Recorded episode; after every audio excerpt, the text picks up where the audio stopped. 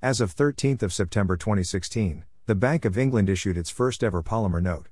The 5 pound note is the first to be printed on this thin, flexible material, and, although smaller in size, is considerably more durable than its paper predecessor. They are also a lot harder to counterfeit. Until the new note was released, I had not thought about the actual appearance of our money. Apart from displaying the Queen's head and being different colors depending on quantity, the rest of the design felt insignificant. However, there is a lot of thought put into the composition of our banknotes. The Bank of England Museum in London currently exhibits a banknote gallery, containing all the note styles and designs from 1694, when paper money came into existence, right up until the latest polymer version. Following the timeline of notes throughout history reveals the development of the visual appearance and the increasing intricacy of their design. The museum provides information about the new fiver, how it was made, and explains the reasons for the choice of design. Including the current 10 pounds, 20 pounds and the 50 pound note in their display, they also interpret the varying features many people may not have noticed. Our money is a lot more interesting to look at than we think. The new 5 pounds.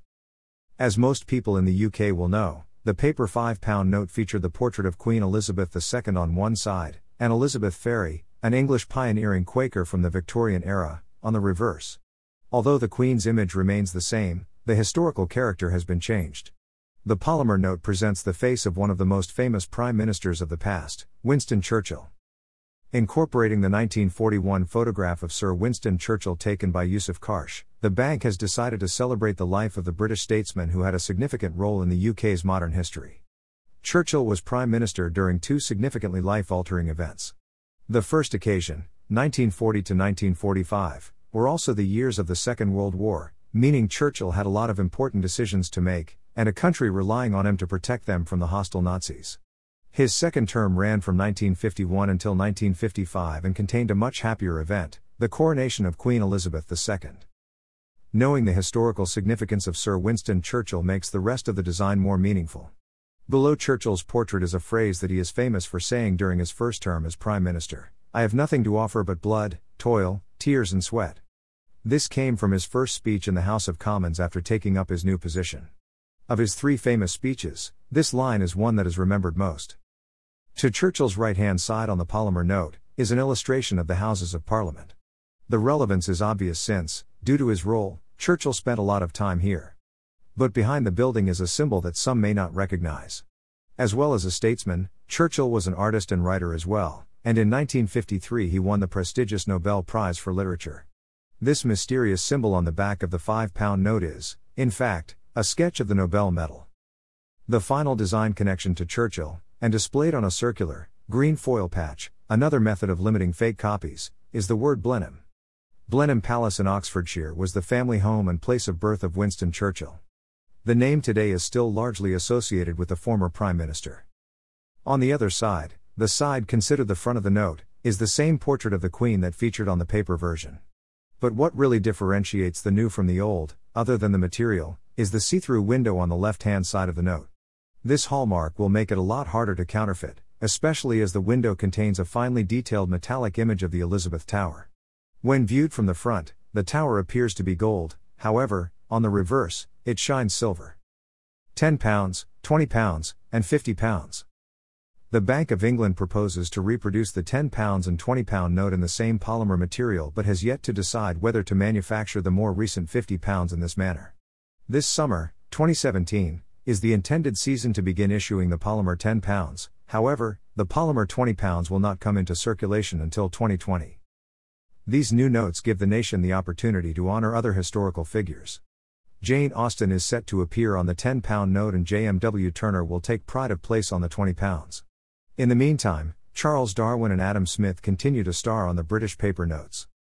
Since the design change of the 5 pounds has brought attention to the relevance of the background illustrations, it has increased the awareness of detail on the notes that have been in circulation for years. Looking closely at the 20 pound note, the design begins to make sense. Adam Smith's portrait stares forward at an illustration of a pin factory. This is something Smith used to describe the benefits of the division of labor in his book An Inquiry into the Nature and Causes of the Wealth of Nations. The 10 pound note, on the other hand, contains a combination of images. Since Charles Darwin was a naturalist, flora, fauna, and a nautilus shell are used to represent the species he discovered whilst traveling the world aboard the ship HMS Beagle, also features in the illustration. Other elements are made up of a compass and magnifying glass. Matthew Boulton, the face of the 50 pound note, was a manufacturer and business partner of James Watt, a famous Scottish engineer. They were both involved with the Industrial Revolution, which had a serious impact on Britain, thus making them significant people to remember. To illustrate Boulton's role, images of a factory, cogs and wheels, and the Whitbread steam engine adorn the background of the note. However, the inclusion of portraits on British money is only a recent idea. When the first Bank of England notes were issued, they were handwritten, denoting the amount they were worth. This is presumably where the idea of checks developed from.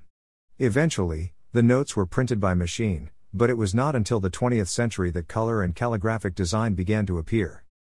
The only monarch to feature on British paper money is the current Queen, Queen Elizabeth II. Her portrait was first used in 1960, seven years after her coronation.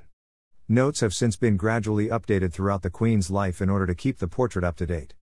For a decade, Queen Elizabeth II was the only person, discounting Britannia, who has been on every note from the very start, to feature on British notes. The 1970s brought about the commencement of historical character designs, beginning with William Shakespeare on the 20 pounds. Since then, numerous famous people have been displayed on notes of all values. The £5 note has been home to the portraits of the Duke of Wellington, 1971, George Stephenson, 1990, and Elizabeth Fry, 2002. The £10 note featured Florence Nightingale, 1975, Charles Dickens, 1991, and Charles Darwin, 2000.